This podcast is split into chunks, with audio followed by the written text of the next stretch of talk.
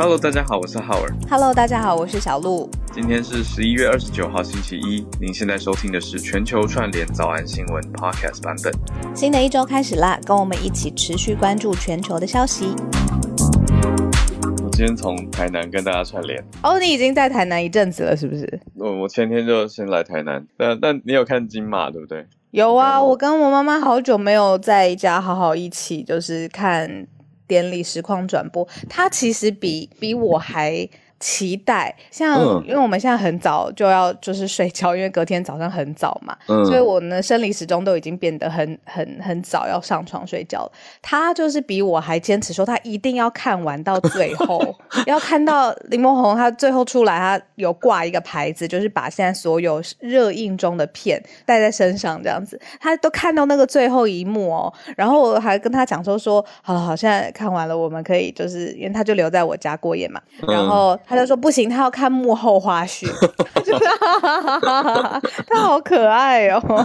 那 对啊我觉得已经蛮晚了耶，我记得播很晚了，是真播到十一点。多吧。是我在求我妈说，哎、那个时间不早喽，我们可以准备休息喽。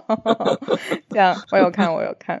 不过我觉得很有趣，是因为刚好几部强片跟我们有一点点有一点小小的关联。嗯，像是像是我我们的美国女孩今天特映会会在中午抽奖公布嘛？哇，对啊，明天晚上的特映会，那已经很多朋友响应了，大家期待一下。那中午我会公布，公公布之后会私讯，哎，应该说我会留言通知大家，所以嗯，大家注意一下。如果中午的时候没有收到的话，就就下一次吧，下一次再参加我们的抽奖活动。我觉得我们社团真的太幸福了，就是大家是不是有人相约要在五月天跨年 高雄演唱会见面？然后现在浩尔帮大家抽奖，浩尔还会亲自私讯给你电影票。对，我要强调一下该称，因为我粉砖不能直接私讯其他哦大家留言的账号，所以我对会留言请大家私讯我的粉砖。懂了，懂了，懂了。呃呃呃，所以要大家注意一下，看一下这则。然后我是想到说，我们之前是不是在早安新闻也讲过？你看《气魂》哦，我真的很爱《气魂》这部电影，就是这次张震是拿最佳男主角最佳男主。角，嗯对，那因为我自己，我跟浩尔我们两个都蛮喜欢看科幻相关的嗯题材，那就是台湾把科幻跟犯罪这两个题材融合在一起，我真的，而且它还那个画面的美术，就是也有非常未来感，我真的是很喜欢。所以我在五月份的时候，我看了《气魂》的时候，我就特别为了这一部电影写了一篇 Instagram 的 po 文，然后嗯，他这个很特别，因为它除了是台湾的演员张震跟张钧甯嘛，然后也有嗯。新加坡的演员，也有中国的演员，嗯所以我觉得哇，合拍片以前都会觉得说哇，合拍因为可能要克服很多文化或节奏上面的，但是我嗯在这部片上面觉得哇，合拍片也看到好成熟，因为整部片就是很好看，很烧脑啦，然后结局出乎意外这样子，嗯 有出乎意外，我觉得剧情还蛮千回百转的，蛮纠结。看到最后就哦，结合了一些对科技未来的想象。呃，你你有看那个白嗯灵她的致辞吗？有啊，他致辞很很精彩。我觉得他好真真实哦，他好像脑袋想什么他就直接讲出来嘞。对啊，我觉得大家是不是就喜欢他这样？我是吧？是吧？因为他这几年来，其实大家还蛮越来越认识他。就以前嗯最一开始我，我对他的印象是他的造型很野艳、很大胆，嗯，但后来发现，哎、他言论也是非常自由、自由大胆，所以蛮真的。想到蛮真的，蛮蛮真的。嗯，他因为他的造型很特别嘛，然后他就说这个我要穿一个保守的名牌的很容易，好多人送我这些，我都记得，我就觉得哇，这个女生真的好直率，因为她要解释她为什么要这样子穿、嗯穿这个造型，做了一件，，对，嗯因为那是她想跟大家沟通的精神嘛。嗯，对，所以我那个时候也是觉得是一个大亮点。我觉得还还蛮温馨的，就是一个电影人的大 party。我自己特别开心，是因为美国女孩得了很多奖，美国女孩导演是我好朋友嘛，所以就看到她，你知道自己的高中同学在台上得最佳新导演，还有他们片得最佳摄影，然后又得最佳新演员，就这些都非常的开心。所以我们班的群组就是非常的热络，在金马期间的时候，大家都非常高兴。对啊，所以我们后来也会也刚好就是刚好刚好都搭起来。那我们早安新闻也有推荐过美国女孩，那刚好这一下抽奖会公布，所以就觉得还蛮开心的啦，就可以看到这些努力的成果，还有各种从过往的累积到现在百花齐放的感觉，就这么多的电影。然后我看完金马奖之后，就觉得。搓手就是在心里面想说，不知道有生之年可不可以真的是演一个 有一两句台词的小角色，不知道，因为反正白灵鼓励大家要做梦嘛，那我就做一个这个白日梦好了，就是有生之年来演一个呃呃有几句台词的小角色，我就很心满意足了。不知道以后这个梦有没有白日梦，有没有一天会变成一个有有边界的实际的模样。我觉得我们来邀请一些导演来访问吧，立刻是不是？投资人，投资人，然后就早安新闻电影。好，我们来整理一下今天的几则消息哦。虽然刚刚讲的都是比较轻松愉快的，可是在这个周末期间，呃，国际上我觉得算是，特别是疫情的消息风云变色。嗯，那我们也马上来看到第一则。这个让各国、世界各国都拉紧警报的消息，嗯，就是南非的新的高关注的变异株啊，叫做 Omicron。那也有人念 Omicron，还有人念 Omicron，就是三种，谁念 Omicron？嗯，BBC 的记者念 Omicron，真的哦。嗯，BBC 的主播念 Omicron，然后 Boris Johnson 念也是 Omicron，然后记者念 Omicron。Omicron，对，所以但但。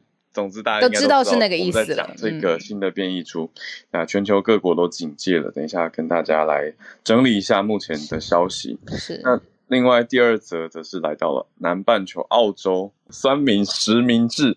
这澳洲现在在讨论要立法之后，酸民的身份必须要公开，所以就是一种实名制的概念也没有错。那澳洲之后是不是就？可以因为这样而减少酸民或没有酸民的呢？我们就要来继续观望看看。第三则则是全球贿赂风险的指数一个调查，调查出来台湾的排名竟然还蛮前面的，待会来了解一下。那最后呢，南韩打造出了一亿度的人造太阳，这这个是摄氏一亿度吗？嗯，摄氏一亿度。哇，就是人造，可是可以做出这么高温跟太阳。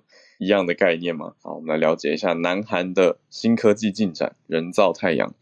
所以最一开始还是先来到疫情的消息，这个 Omicron，Omicron 在全球各地发生的警戒。那我看到目前最让大家紧张的，应该说它是从非洲的几个国家传出，那从南非为主。那英国因为已经查到了，英国有 Omicron 入境了。所以英国也非常警戒，那 Boris Johnson 也马上开记者会，已经采取相对应的措施，有所封锁了。所以我们一起来了解一下其他地方对于 Omicron，那台湾这边当然也是严阵以待。嗯。讲到这个第一题呢，我一开始就要先称赞浩尔的那个社群的敏锐程度，因为六日我觉得我们两个人都有观察到这一则新闻。嗯，那那个 Omicron 就是因为它又是一个新的名字，原来是好像是要叫 New 吧，但是后来没有正式的命名成这个字，嗯，然后就变成 Omicron。然后我在想要不要写贴文的时候，我就觉得你知道，因为数据啊，或者是恐慌这件事情，就是我觉得在周末好像没有那么好拿捏，嗯，然后。但是后来他就以就是教学的这个角度，然后他的标题是写说不想教来教一个真的很不想教的字，对吧？是不是？Oh my god！然后我就看到就是有更多的这个数据跟报道，还有资讯通整在浩尔的粉砖的贴文上面。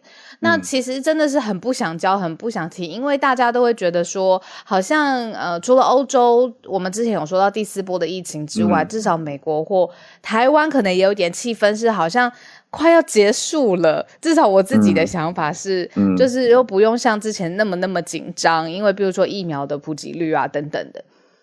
结果没想到出现了一个史上就是呃变异程度还有这个感染力都更强的这个 Omicron，然后从南非来的。那不论是英国、美国和香港，呃，我们的朋友 Will Ripley 他又回去香港隔离的第二天，然后就爆发了，就是香港有开始有呃呃确诊 Omicron 的确诊，然后也是全部的航班都开始禁止，然后恢复恢复各种不同的警戒。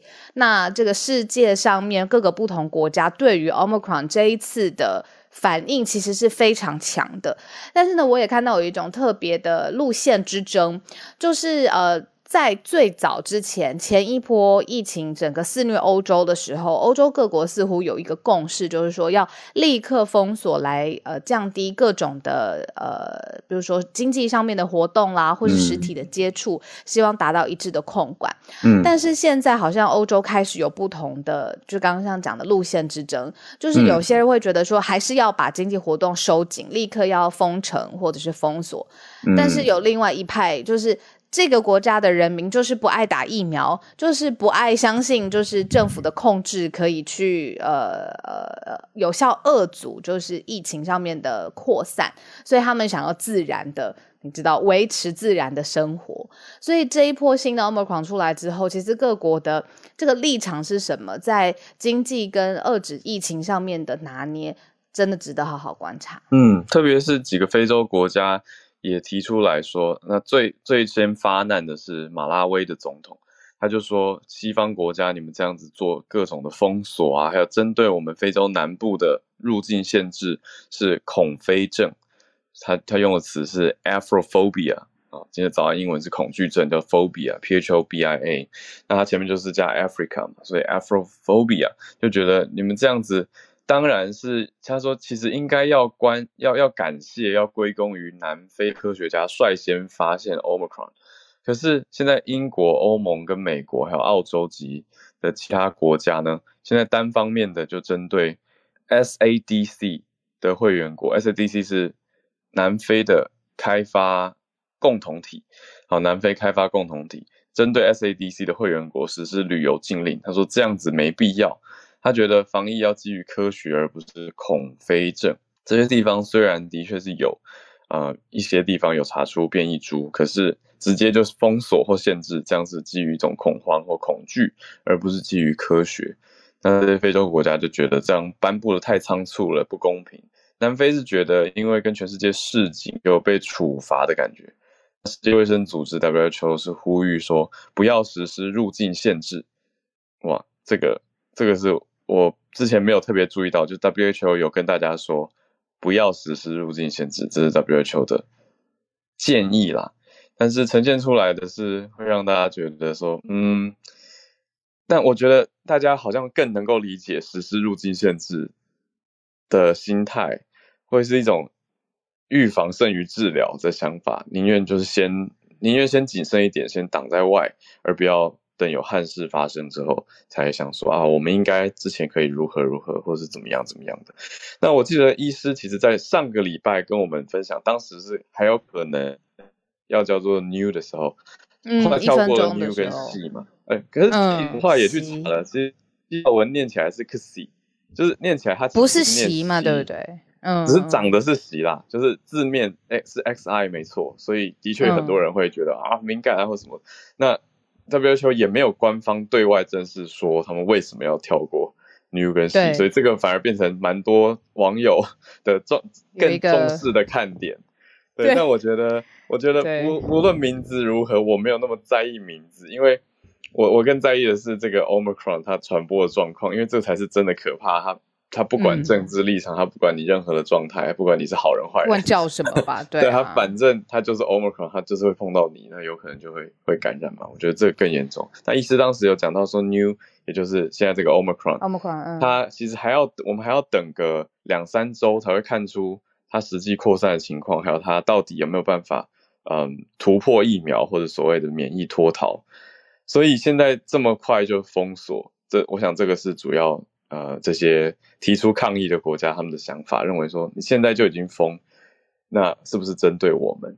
对，可是，嗯，我们就再看看吧。嗯，那我觉得媒体蛮蛮有趣的，就是因为前面几次你记不记得有很多说哦什么史上最强变异，什么 Delta 大举入侵，什么防疫恐破功，那很多人就会说这个这种标题，后来就会觉得哎是不是有一点狼来了的感觉？然后那现在媒体的标题就是可能不是狼来了，然后就来介绍 Omicron 这样子，那意思就是。嗯，会不会也有在讨论说，就是这个标题的力道跟报道的力道，你要去考虑说，现在人民防疫的呃耐心，还有呃疲惫，还有就是这个对于资讯的接受的敏锐的程度，那种害怕的程度，全部都要通盘考量。然后再加上浩尔刚有分享说，恐飞症这个已经是你知道把疫情跟。是不是跟呃意识形态又搅和在一起？那哇，我觉得这个真的是一个非常立体跟多边的议题啦。好，我这边补充一下，谢谢我们听友 Joey，因为我刚刚我刚刚讲说 WHO 没有公布为什么会跳过 New 跟 C 嘛。应该说可 C，可是呃，其实路透社有去访问 WHO，透过 email 访问，那 WHO 是透过 email 回应了，原因分别是 new，他说听起来 WHO 认为太像是 new，太像是新的，那 C，WHO 说是一个常见的姓氏，所以就略过了以上这样子。那但网网络上大家的反应呢，比较偏向是说，如果 WHO 会太顾虑中国。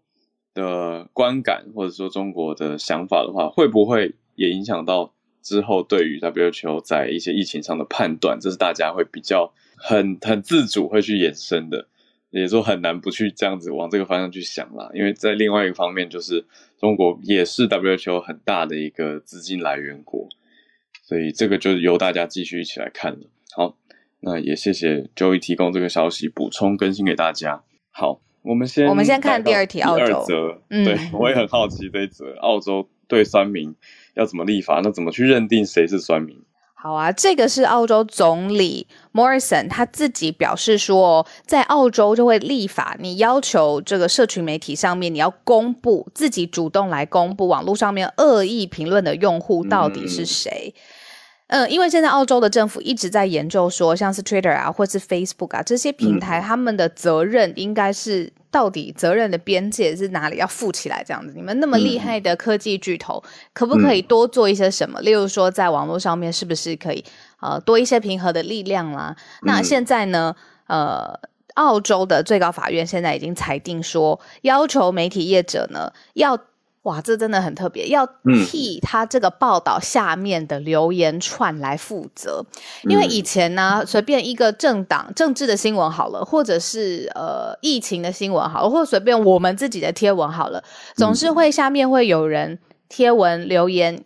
开始之后呢，就互战，战了之后呢，就会开始火势不可克制的时候呢，就会忽然之间是不是出现比较攻击性的啦，或是各自的啦，或是呃讲话难难不好听的啦，各种都有嘛。以前类似这种留言的时候呢，社群平台的责任都是说啊，这个是用户他自己啊，我们是一个平台，我们要负什么责任？难道要牵制言论吗？但是现在这件事情在澳洲最高法院的裁定里面是。不是这个样子的。希望呢，科技的巨头公司，你要替这些酸民或者是呃留言呃不礼貌或者是呃恶意呃诽谤的这些人来公布他们的真实身份，所以才说这个是酸民实名制。哦，所以懂意思了。我看一下这个新的法里面。是要求说要成立一个投诉的机制，如果有人认为自己在社群平台被诽谤啊、霸凌或恶意攻击，就可以用这条法来要求社群平台要删除这些恶意的留言。如果没有删掉的话，可以找法院去下令强制社群平台的业者公布留言网友的身份。意思是说，如果如果如果今天我们出现了一个很奇怪的。攻击出现在假设在我们的社团里面好了，然后我们就检举检举，然后也也，可是我觉得好，嗯，好，我先讲完。就如果这个我们检举以后，平台没有把它删掉，或者别人跑来留言我们的粉砖好了，平台没有把它删掉，那我们可以去找法院下令，那法院就可以说，呃，Facebook 你要公布一下这个留言的人他真实身份到底是谁。这个我我觉得对于嗯没有成立管理没有管理权限的一般大众会会特别有感，跟跟他们特别有关，因为在我们的粉丝专业还有在社团，其实管理员的身份是可以删除留言的，那也可以向平台检举，当然，对，但是如果是在别人的粉专或在别人的社团，我们就很有可能发生这种。呃，恨得牙痒痒的情况，就是别人莫名的诬陷自己，莫名的骂自己，讲一些不实的事情，还还检举了以后，也许还没有得到回应，那就会非常气。那这样的情况下，这条法令是说要要求公布，用平台的角度去公布这些留言的人是谁。那以这一题来说的话，我。可以补充延伸的是，呃，刚好前一阵子我们社团其实也很谢谢大家都蛮认真，在社团有很多的交流嘛。可是有一个听友提醒我，他说我们社团里面，他说他觉得有一个问题，就是嗯，有的人会用他他认为有的人是用所谓的比较偏向免洗账号或者假账号。可是我我去看，其实还好，对我觉得还好。我觉得他讲的意思是应该是说，有些有些人的账号我知道他是。平常有一个主要账号，自己真的在跟朋友互动，可是他拿来比较公共的面向的时候，他会用一个比较低调的账号，可能好友人数才什么十几二十人，那都是转发一些抽奖文等等这种文章。那我觉得这个也不能叫做假账号，只是说的确是看不出真实身份啦。那有的听友是认为说，哎，他是拿真实身份账号在。我们的社团跟大家互动，但是有的人是拿这样子的备用账号或者所谓小账号来互动，他觉得有一点点呃公开性的不对等。但我认为这个有一点难去以管理员或平台的角度去要求，因为大家在平台上是自由的方式参与，那各种方式都有嘛。有人比较喜欢用他的所谓本尊账号，有人喜欢用他的备用账号来互动。我觉得重点我还是比较看重的是大家内容讨论的内容有没有。针对议题，还有有没有尊重彼此，而不是说互相攻击。因为就算你今天匿名，比较不会被什么攻击，或者是查查找麻烦或公开，但但这就是大家一开始加入的时候，等于就已经默认的一种默契啊。我们在这个上面互动，其实就是有这样子的风险，没有错。那就需要有赖大家一起来维护一个好的环境。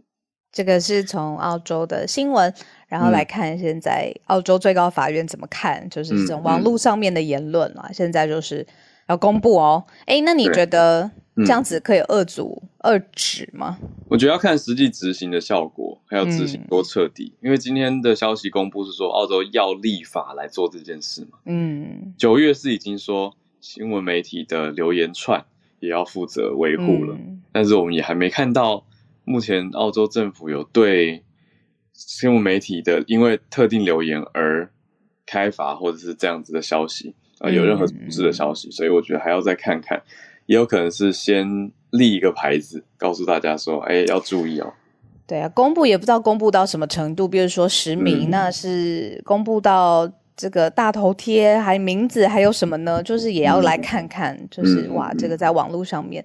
不过这个等于是说把这个平台的责任还有恶意留言的门槛拉高了，就是也在法律的方式去来增加它的贺阻性了。没错。好，我们来看第三题，这个全球贿赂风险指数，台湾的排名是往前的，就是代表说它的风险指数比较低，相对来说呢，进步的，嗯，对。中国一百三十五名，就是是风险指数高的。那但全球来说，风险指数最低、最低、最不容易发生贿赂的是丹麦。对，嗯，所以很特别。这一次呢，是这个全球风险指数的这个排名现在已经公布啦。那台湾还比去年呃更加的进步，代表它的贿赂风险低，而且呢，就是在亚洲上面呢是资优生。所以这个风险排名进步往前啊，代表说风险是低的。对，这个是讲一个风险的表现啦。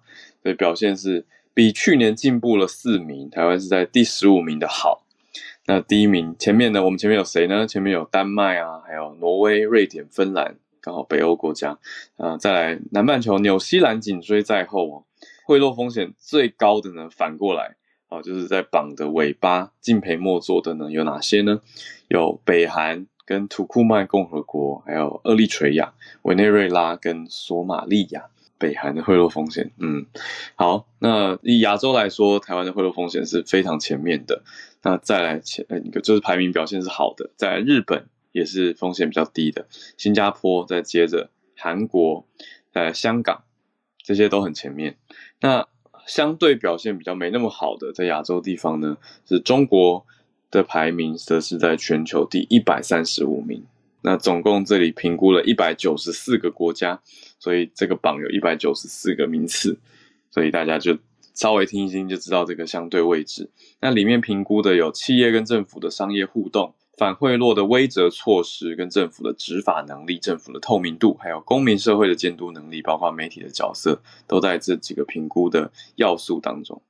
好，那我觉得是好的消息，所以就继续希望贿赂能够再更少一些。的的确，如果以我们自己的经验跟嗯想法还有印象来说，以前啦，就真的是常听到，就是我我说是很久很久以前，小时候就还常在电视媒体上看到反贿选的这些广告。那会有这些广告，就代表这个情况还算蛮普遍嘛？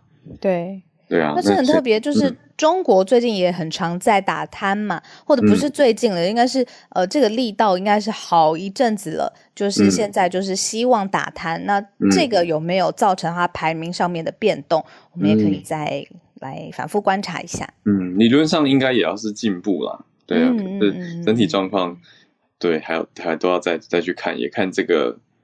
媒体或这个组织，这个美国反贿赂标准制定组织，它叫 Trace，它所发布的它跟调查方法。好，那最后来看一下很好让人好奇的人造太阳，怎么做到一亿度的这个耐热，实在是太厉害了。我觉得太强了，这是摄氏一亿度哦。因为呢，呃，南韩它特别有一个计划叫做 K Star，它里面呢就是希望又重新重现这种核融合的太阳里面的这种机制，让人也可以造出一个能源上面取之不尽、用之不竭的装置。那它就是仿照太阳嘛，所以我们称它是人造的太阳。那在过去一六年的时候，其实它已经有一个摄氏不到一亿度，大概是五千度左右的太阳，它运转的时间呢就已经。呃，破了金氏世界纪录了。那现在呢？这个一亿度的太阳是今年发生的，它已经正式运转了三十秒，所以等于说是外界就会觉得说，接下来会不会它的时间或技术成熟了，这个运转的时间可以更长？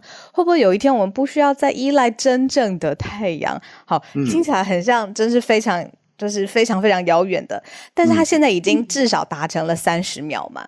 那南韩它在最早一六年发生，就是呃第一次人造太阳运转的时候，没想到没隔几年，中国就立刻又赶上了，在秒数啦跟摄氏的这个温度上面又更加的提高。那没想到现在南韩又在追回来，所以是我们说一亿度的南韩的人造太阳一个 K Star 的计划，现在已经顺利运转三十秒钟。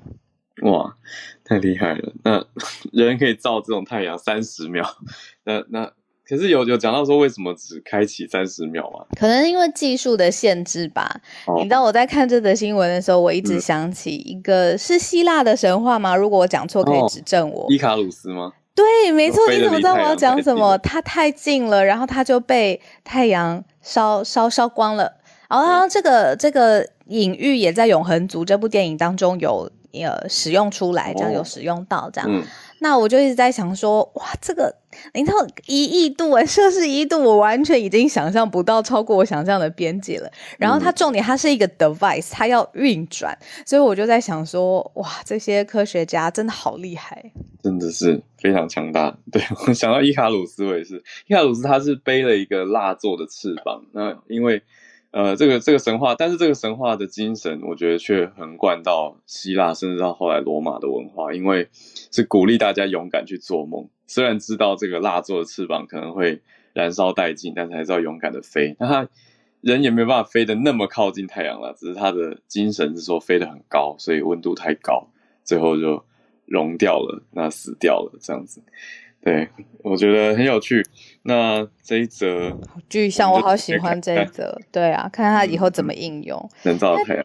嗯，那如果南海有一颗太阳，在外交上面的意义是什么？我就会想到，嗯那对啊，那你看它有那么强力的核融合的装置，那它嗯会对它的外交实力上面有什么影响呢？这当然这是一个切角啦，有点扯远了。嗯，不会，我觉得的确是因为以这个技术来说，以后它如果有一些军事的延伸或太空科技的延伸，那当然是非常有可能会有所谓跟外交角力会沾得上关系的。那我们时间来到八点三十四分，是不是就欢迎大家来举手？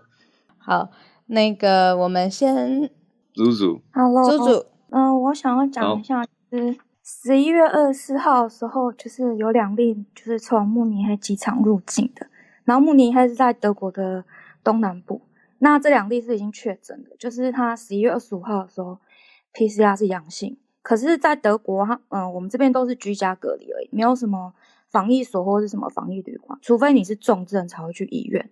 那荷兰的部分也是这样，然后他们现在就卫生部要求他们要同航班的人都去做 PCR 检测，然后跟提供旅游史。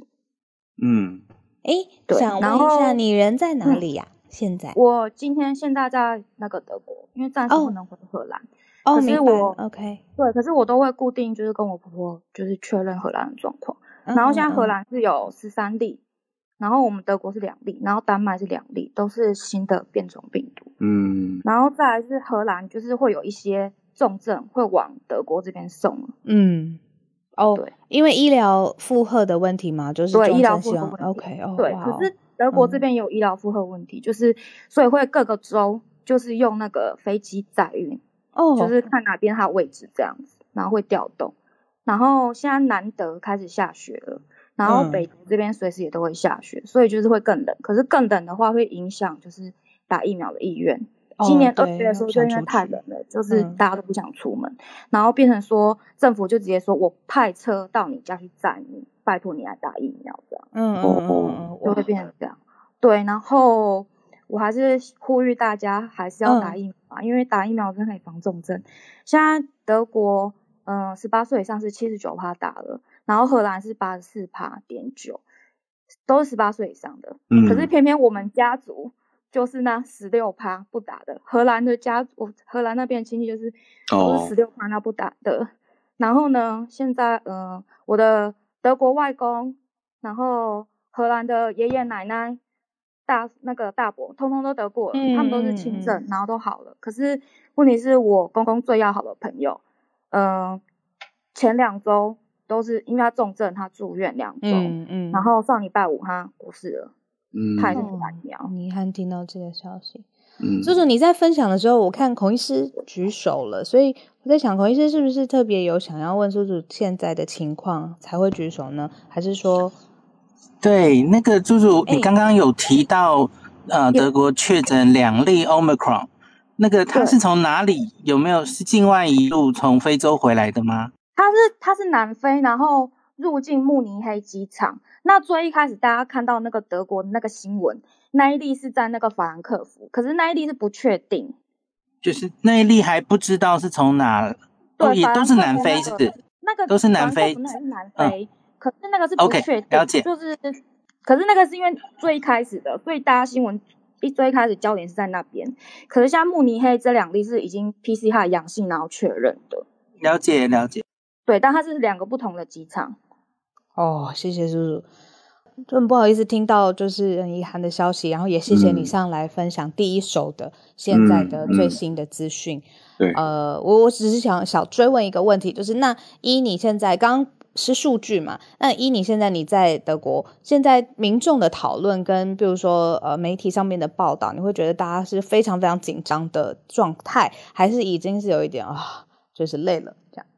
呃，都有诶、就是可是现在大家口罩真的会又带回来，之前真的会乱戴，嗯，那现在又会慢慢又乖乖的带回来了，就是不会只戴在下巴了。嗯，不会只戴在下巴，好，嗯好，比较警觉了，嗯嗯嗯，对因为之前真的差很多，因为有一嗯阵子，嗯、暑假的时候，那时候真的，我们以前是为防疫，就是大家那个一点五公尺，就是例如购物的时候一定要规定要推推车，那你就可以嗯隔。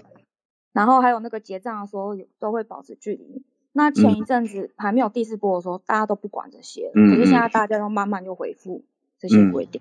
那我的 bio 有写说德国怎么分所谓的三居、二居到底是什么意思？哦那就是好大家可以稍微看一下，看一下，就是那个就是只说在室内的时候或是室外有一些规定要怎么去分类，就是防疫的那个强度这样。嗯嗯嗯嗯嗯对，哇我看了才会看新闻的时候才会大家就是搞不懂到底什么三 G、三 G，嗯嗯嗯，因为那是德文的意，德文的嗯意思。嗯嗯德文的规则，嗯。哦，我看了猪猪的 bio 点开好详细哦，嗯。而且分类呃标示都非常的清楚，所以谢谢就是。如果大家想要赶快 follow 起来，我立刻 follow 起来。嗯，而且刚刚也很谢谢孔医师，就等于是一直在听大家的最新分享，然后一想要确认最新的状况，孔医师就直接举手了，谢谢。嗯，谢谢。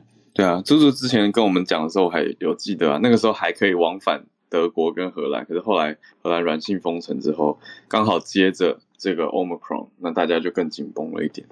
所以，不过我觉得哦，有听到大家开始有警觉、警觉，开始把口罩也戴好，这是一个好的开始啦。就希望接下来大家能够一起度过这一关。好，谢谢猪猪。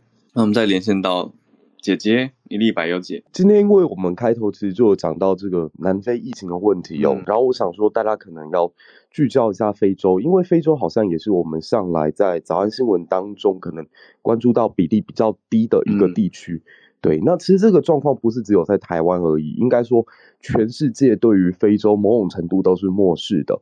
因为我我现在看到这篇 BBC 的报道，它有提到，就是从川普总统上任以来，一直到现在为止哦，美国其实是没有任何一位领袖或总统来到非洲这块土地的。那大家可能会说，可能因为共和党的立场本来就是比较呃稍微强硬一些，可是实际上从克林顿总统也没有去过非洲。那相较之下呢，非洲在过去未来的这几天哦，十一月二十九号到十一月三十，他在这个塞内加尔的首都呢，叫达克尔这个地方，即将要召开中非合作论坛，而且这已经是办到第八届，是部长级的会议。那这次会议当中，会让中非的合作将会更加的深化，而且促进彼此，希望可以可以持续发展。那大家可能会第一个想到，就是说中国跟非洲的合作是“一带一路”的一种展现。那“一带一路”，我们现在已经看到，许多国家在跟中国合作的同时，它等于是介入了，呃，他自己还不起的一笔资金，所以大家会认为这是一个债务陷阱，它是一个难以偿还的债务。甚至在霍普金斯大学当中有一个呃叫 John 呃这个有一个教授，他就曾经提出说。这样的一个做法是一种另类的殖民，就中国在非洲的大举投资，其实就是一种变相的殖民帝国主义。那中国它去剥削非洲天然资源跟廉价劳工，其实是忽略掉当地环境以及工人保障的。可是为什么明明大家都知道有这样的情形，但非洲还是愿意拿钱呢？呃，我们就以几内亚为例好了。就去年，其实在中国同意向几内亚提供二十年两百亿美元的援助。那其实几内亚是联合国列为世界上最不发达的国家之一。它在二零一六年的时候，矿产这样这样的一个呃项目单项出口高达百分之九十八点九七，就是说其实几内亚它没有任何的选择，它就只有它的天然资源可以卖。所以我我自己在看待这个中国所谓“一带一路”对整个非洲的影响，我们必须得这样讲，纵使是饮鸩止渴。但也是一种止渴，因为相较之下，其实现在全世界都对中国它呃都对非洲是比较漠视的，所以如果我们从这个角度来看，会发现说，不管是在历史上中国多么危难的时候，他们都还是会继续提供呃非洲的这个援助。那当然，我并不是认同这样的一个策略哦，因为大家要知道，在中国文化大革命期间或者是大跃进期间。他们国内民众已经死伤无数的状况之下，他为了维持一个大国的体面，又或者说要在美国、苏联的这种对抗当中找到一个出口，他是不惜以国内人民的生存作为代价支援非洲的。所以我们可以看到说，后来非洲在很多人权问题上面也都选择是跟中国站在一起。那未来呢？嗯就是说，未来非洲跟中国关系会不会继续密切？嗯，根据现在 BBC 中文网的这篇报道，他认为还是会继续，因为有越来越多未来非洲的领导人，他曾经是在中国有留学经验的，嗯，所以这一点我们可以看到，就是说，如果未来非洲这个地方仍然扮演着非常重要的天然资源的供给者的话，那或许中国在未来谈判上，我们现在都会说，哎，中国的朋友、中国的盟友在哪里？他几乎已经得罪他周围所有的国家了。可是我们可以看到的是，非洲恐怕与他之间的合作只会更加的紧密。嗯，那这就是以上我这则新闻想要带来的分享。谢谢浩尔，谢谢小鹿，谢谢姐姐，谢谢姐姐。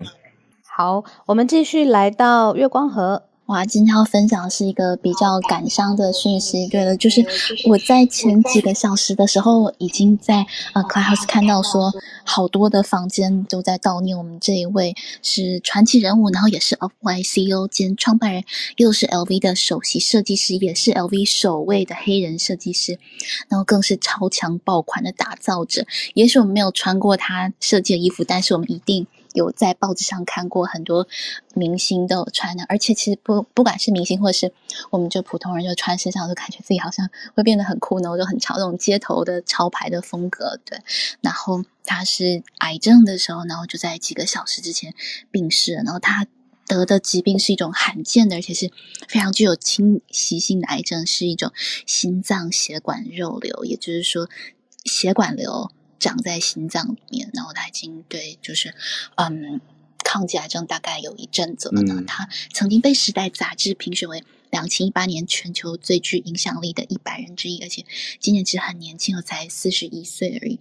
那他的出身为什么会说他传奇人物呢？因为他其实之前是 Ken West，就是侃爷他身边团队帮忙设计演唱会周边产品，对，算是一个小螺丝钉。但后来因为他表现的越来越出色，所以就变成团队里面的首席的设计师。然后接着呢，又在好几年前跟着侃爷一起到欧洲去实习过，在芬迪里面担任实习生。那时候大家都很好奇，说真的吗？这么厉害，得过格莱美奖的歌手，跟他的首席设计师两个人一起来我们的公司里面当实习生。但却是经过芬迪他们的嗯。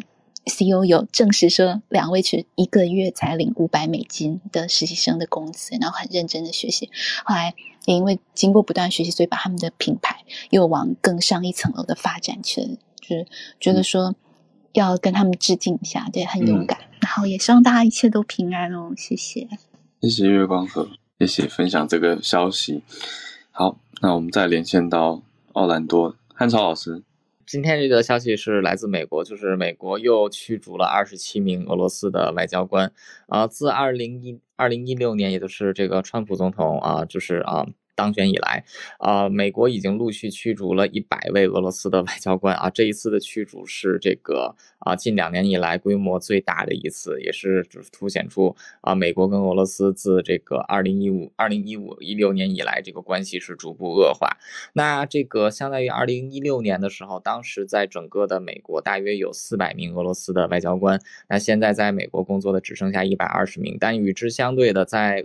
俄罗斯工作之前一共有一千两百名美国的外交人员，但现在只剩下了不到这个一百位。所以说，就驱逐的比例来讲，俄罗斯明显是驱逐美国是啊更甚于美国驱逐俄罗斯的。那现在双方的使馆在对方的国家可以说都是面临这个人员短缺的情况。那美国这一次这个再一次大规模驱逐俄罗斯的外交官，其实也是啊最近几个月美国的外交集团一直以来呼吁，在应对中国威胁的同时，不要轻视来自于俄。俄罗斯的渗透啊，所以说现在美国整体的战略都是偏向于啊，就是啊，跟中国和俄罗斯走向这种全面的对抗啊，所以说驱逐外交官只是两国关系逐步转冷的一个最直接的表现。这条新闻就是这样，谢谢。原来有这么多俄国外交官在美国，从四百多、一百多，其实还是不少。那谢谢韩超老师。好，我们继续来邀请的是 Charles 老师。啊，就是今天要分享一下，就是 Omicron 变种病毒对经济的影响。那现在目前当然就是星期五才有的这个新闻。那变种，可是这个新消息出来之后呢，道琼工业指数一下子跌了，礼拜五就跌了九百多点。那星期五是感恩节后的黑色星期五嘛？那照理说所有的产品都很大的打折，有人开玩笑说连股票也打折，因为股市大跌。那联准会的官员表示，这个变种病毒对于经济影响啊还是不明。那认为目前更大的隐忧还是通膨。那最近就是有一个啊十一月的联邦公开市场委员会的会议记录，他们表示说对于通膨都是十二位委员对于通膨都表示忧心，然后他们愿愿意就是用更快的速度来紧缩货币政策。那原本预期就是啊在年中就是明年中六月的时候开始升息，但是现在官员就表示他们愿意更早开始，甚至在明年原本是预计只有一次的，那现在可能就是他们认为可能有两次的升息。那升息来讲，就是对于市场的资金有抑制作用嘛，那也会有效的控制通膨。可是如果说太快的这个升息，会造成经济在完全恢复之前就失去这个支撑。那通货膨胀和失业率两个通常是负相关。那高通货膨胀通常会造成低会有低失业率。那相反的话，如果说一下子紧缩货币政策，可能会这个虽然说能够控制通膨，可能但是可可能会造成这个失业率涨上升。那目前的影响，当然 Omicron 的这个影响当然不明啊。但是过就过去 Delta 的这个呃变异株的经验，美国是。不太可能回到去年三月把经济完全关闭的情况。那不过目前就是说认为就是嗯这些官员认为虽然说这个变种株会对经济造成影响，但是目前认为这个通货膨胀和供应链还是更大的隐忧。那目前来看，他们应该是会按兵不动，然后一直到变种病毒真正的影响出来之后，才按照按照情况来决定要不要改变这个紧缩货币的步调。嗯，那这也回到我们星期一还是星期二的新闻，拜登就是续任这个鲍尔。这个继续续任联准会的主席，其实对于这个政策的维持性，尤其是现在这种疫情未明的情况下，其实还是比较呃明智的决定和选择。对，然后分享到这里，谢谢。谢谢 Charles 老师。维持政策的稳定，是因为谁都不知道下一波的疫情或是下一个变种对于经济上面的冲击到底是如何嘛？那我觉得接下来的时间就要好好来呃交给孔医师了。因为哇，周末到现在，其实大家应该是有蛮多的好奇啦，也会有点担心了。嗯，医师已经在自己的部落格还有粉砖整理出了不同面向的 Omicron 的消息，我觉得非常鼓励。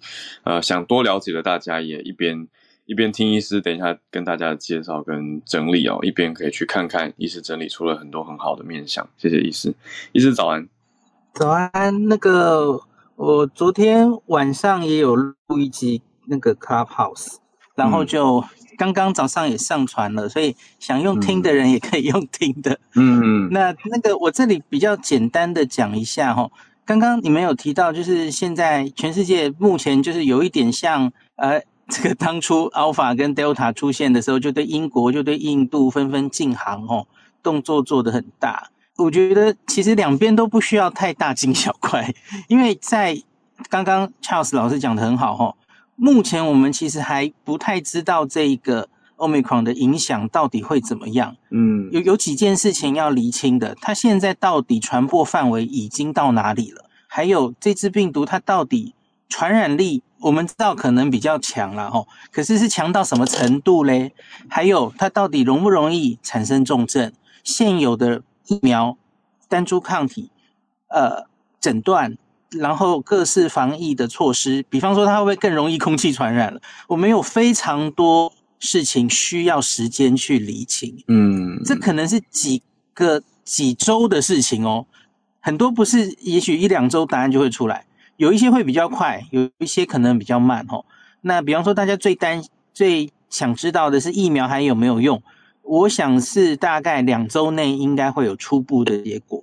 嗯，可是我们还有很多。不了解的地方，比方说之前的 Alpha 跟 Delta 都是累积了可能是两三个月比较大量的病例之后，我们才可能回答这些问题。那所以我觉得各在这种状况不明的时候，哈，采取比较呃 over 的措施，我觉得其实是很合理的。我觉得非洲那边也也。不用玻璃心成这样，因为大家应该真的要很感谢南非，真的，嗯，因为南非其实它的病毒监测是非常努力、非常先进的哦，所以他们才能这么早，可能是偏早抓到这件事。那我觉得这个病毒，我刚刚为什么会想举手问，是因为我们现在有两个线索已经出现哦，这个病毒很可能不是从南非出来的，它是南非先发现的。可是问题是，前两天有两个案子哦。第一个是比利时的境外移入，它是埃及旅游史，嗯，它没有任何跟南非的接触史哦。那第二个，就刚刚早上加拿大确诊两例，这两例是嗯奈及利亚旅游史。嗯，你看，北非、中非、南非全部都有了。第一只 Omicron，它很可能是从非洲某个国家出来，呃，已经传遍了非洲，所以我觉得不用在那边，嗯嗯嗯。这这这这不是在，这只是在讨论问题而已，这不是在黑化嗯或是、呃标签哪一个国家的问题，嗯。其实就是知道疾病传到哪里了，然后我们要也是比较谨慎就就就是这样而已。是先预，对对对，嗯。那假如我们知道了它是圆是扁，知道是不是应该这么大题小题大做，那那之后再有相应的措施啦。我觉得嗯。其实就是非洲这边不用那么玻璃心，然后世界各国其实也也不应该，这这跟歧视一点关系都没有。嗯嗯。那就之前英国也被歧视啊，印度也被歧视啊，其实不是这个问题啊，这就是一个全球的疾病嘛，吼。嗯，那大家还可能会比较关心的几个问题吼，那个呃疫苗刚刚我已经讲了吼，那嗯。大家比较担心的是因为它的 S 蛋白那个嗯。上面有高达三十二个突变三，十二，所以它嗯三十二，所以它可能已经有一点像改头换面了哦。所以疫苗会不会失效，很担心。然后还有单株抗体，川普用的那个神药 Regeneron，然后单株抗体是针对这个受体接受的地方，然后那里也有好几个突变，所以这一些单株抗体的药物疗效可能会受影响。那你一定也会想问，诶，不是最近有口服药吗？那口服药会不会受影响？嗯答案很可能是不会，因为口服药作用的机转跟疫苗完全不一样哦，它不是针对肌蛋白，所以它有机会药物是不会受影响的哦。嗯那辉瑞跟默克其实还是各自作用在不同机转上，所以这个后续当然还要研究了哈。可是有很大的机会，药物应该不太会受影响。嗯然后 PCR 有人会担心，哎，这个病毒序列都改变了吼，你 PCR 会不会验不出来啊？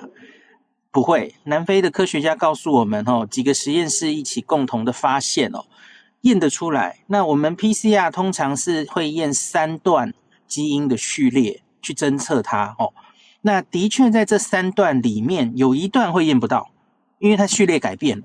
那那一段叫 S 基因了哈，那 S 基因验不到的这件事，反而可以作为，哎，你很初步，你还没有做整个病毒定序，嗯你就可以根据这个，诶，它初判三段只验到了两段哈，你可以去嗯判断，哦，这大概有可能有大机会是 Omicron。那南非上礼拜跟 WHO 开会，其实就是利用这样的资料，嗯。他还没有办法，还没有时间，很快大家都定序哦。那可是他已经可以说哦，我们这样从这种现象看起来，这一个 Omicron 可能在南非的每一省都已经有了，不是最早的资讯传出说是东北那那一省而已哦。那所以真的是 WHO 真的会绷紧神经哦，他已经可能在很短的时间内，南非侦测到这株才不过到现在上礼拜五是十四天哦。嗯那你看 WHO 这么快的动作，根据南非的科学家跟他报告的资料，他已经下了决定，我们要把这一株病毒提升为 VOC，嗯。不是不只是给它一个希腊字母，因为给希腊字母是把它提升为 Variant of Concern，就是最应该关注的病毒株。嗯。还有另外，你可能只是观察它嘛，那叫嗯。VOI 哈、对 interest Yeah，只是 interest 哈、variant of interest 不行，他觉得已经够严重了哈、嗯因为这都是有定义的。VOC 的定义是说，其中有一个定义是这一个 variant 它已经造成了新冠的流行病学上 detrimental 的 change。detrimental 应该是有害的，对不对？不利的改变，对嗯。对吧？harmful 或是对。嗯不利的嘛，哈、嗯。那我觉得 detrimental 这个字有点重哦，对啊。因为我我觉得目前看到这种流行病学上的改变，我觉得不一定是不利的啊，因为我们接下来要看它到底是不是会比较容易重症。假如我们接下来看到哦，诶，告诉我们，诶，这个病反而这个变种反而它重症率降低了，它是比较容易轻症哦，没有像之前的 Delta 或是以前的病毒那么容易重症。那我觉得它搞不好其实是一个这个病毒走向流感化、轻症化的起的开端呢、嗯所以不一定是 detrimental 啦。吼。嗯那这个还要看啊，这个还要看。那最后跟大家讲一点，呃，我发现有一个应该也是南非的医师出来初步报告说，他们现在发现这个病毒目前看来多半是轻症，可是这个要很小心的解读。然后他说，多半的病例看起来好像是有一说是小于四十岁，有一说是多半是年轻人在就学的哈、哦。这个都是非常出奇的资料，你要知道，那个可能只是基于大概一百个人的资料而已哦。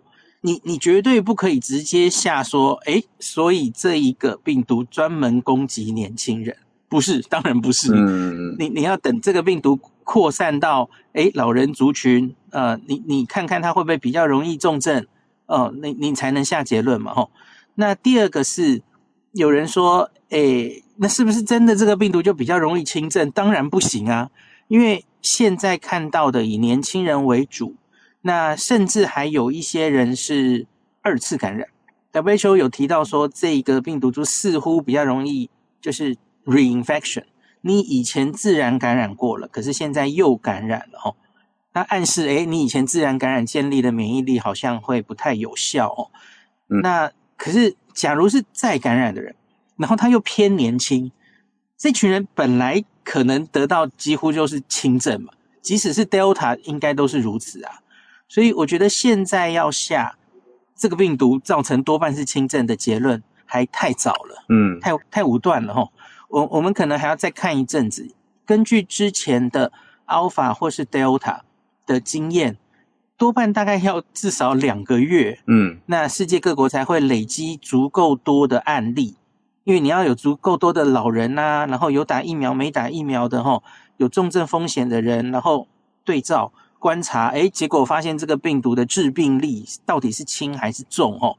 嗯 Alpha 跟 Delta 后来经过几个月后都证明，应该是比之前的病毒更容易治病，了哈重症率、嗯住院率嗯都比较高。嗯可是这都需要时间，这不是一下就知道的哈。嗯，那所以最后讲一点哦，最近在新闻上，不，你看到或是社群上，你看到任何不管是哪来的专家了，哦，就跟你猜说哦，这个疫苗可能会对几 percent 的效力，嗯嗯嗯然后这可能会传染力高到，该全部都是专家的猜测，大家不用太担心这些事哈、嗯专家可以有自己的意见，那专家的意见都不太一样。我觉得我们再等一下，等更多的资料，嗯然后有有比较有公信力的单位统一跟大家说明，比方说 WHO、CDC、英国的哦公卫生部跟大家说，诶，根据我们现在收集的资料研判，这大概传染力会高到多少，抗体会不会比较没有效？呃，疫苗这些由这些专家比较有公信力的单位说出来，那我们再比较严肃的讨论它吼。嗯单一一个两个专家个别意见，真的不需要太在乎吼，就就就一个专家的意见就就被报纸大做标题来吓你吼，这真的现在不用自自己吓自己吼。那呃阿中部长这几天受访有说哦，不要等到病毒来到门口，然后真的感染起来才开始想去打疫苗了吼。嗯现在又面临 Omicron 可能会对全世界的威胁哦，那还是能打就赶快打哦。第一季都还没打的人，然后第二季，第一季离离得有点远，该打第二季的人哦，哦，赶快该打了哦。那今天我们指挥中心会宣布台湾的第三针加强针的政策哦。嗯昨天专家会已经开完了，那也会宣布我们的青少年的 BNT 第二季哦，是不是该打，什么时候打，要注意什么哦。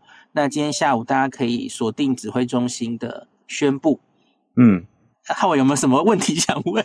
嗯，我想要补充问的反而不一定没那么针对 Omicron，而是默克后来公布说口服药的效果嗯口服。不如预期。哦，你有注意到这个？嗨嗨，对。嗯。这个有点遗憾，嗯。就是他们原来一开始最初的那个呃初步其中报告的时候，人数只有几七百人，嗯。那他们就终止了这一个实验嘛，因对为觉得太有效了、哦。当时是五十 percent 的减低住院的效果哦，嗯住院加死亡。结果后来他们其实已经收到一千多人了，那嗯最后是把这一千多人都在做了一个分析之后，结果效果就从五十降到三十这样。哦，这样很当然会让人觉得有一点失望了哈。可是其实假如没有一开始的五十、三十，其实已经是一个很不错的效果了。哦，对对，还是算有效了哈，因为它嗯减少的是住院乃至之后的死亡。你你能有一个 difference，其实已经非常好了哈。因为我补充一下，像是大家都知道流感有一个药物叫克流感嘛，哦，Tamiflu，、嗯嗯流感啊，它其实当初在临床试验做出来的效果啊，是你如果因为感冒哈，这个 influenza 流行性感冒烧发烧要烧五天的话，你吃药之后可以让你只烧四天。你觉得这个效果很强吗？五天变四天，有多对，然后拯救一些，有有一个对有一个原因是因为流感产生住院跟重症的比例实在太低了。嗯那所以因此它不太可能在一个临床试验中做出，哎，它对于减低住院、减低后续死亡会有效哦。那因为新冠其实相对住院率当然还是高的，嗯。那所以因此就比较容易做出有统计上的差别。哦，所以三十 percent 还是 OK 的哈、哦。嗯。嗯，那大家一定会想到说，诶，那辉瑞之前做出来是百分之百，哦，这呃对不起嗯，八十九 percent 不是百分之百，减少八十九 percent，哦，那辉瑞这个药好像比较好诶，哦，嗯。那辉瑞也会继续做了，因为它也还有可能也还有几几百人还没分析哈、哦，它也会有一个嗯最后的报告。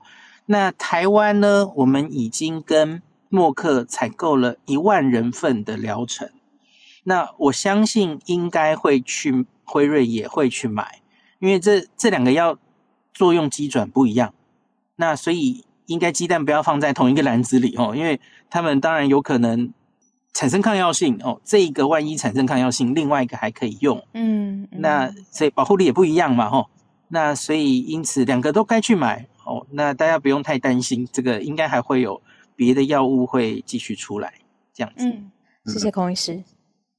谢谢医师。好，从 Omicron 然后讲到默克的口服药物，然后还有就是鸡蛋不要放在同一个篮子里，然后多方的综合。呃，刚才有收到听众朋友有传讯息来说，呃，萧美琴大使的父亲萧清芬。呃，逝世了。那他是在美国逝世。那这个不是呃突发的新闻，在一两天前就有媒体呃掌握到。但是还是谢谢你们，因为看到其实在国外有呃，现在是国外的政治人物 Twitter 上面就是有公开呃，就是对萧美琴来呃发表 condolences。对，谢谢听众朋友的分享。嗯嗯，那我刚刚这边也收到，也有的时候会上来跟我们分享的 Arthur，还有提到在南美洲这边，洪都拉斯大选现在是左派的政党领先，那背后代表的意义是说，台湾跟洪都拉斯的外交关系有没有可能会受到影响？我觉得大家就也可以来关注一下。来，再次谢谢今天所有跟我们一起串联的朋友，谢谢你的收听。如果任何想告诉我们的话，欢迎透过各种管道留言给我们。如果你也认同慢新闻的理念，记得订阅、分享这个节目，或者是给我们小额赞助哦。明天封面通过台湾，各地都会降温。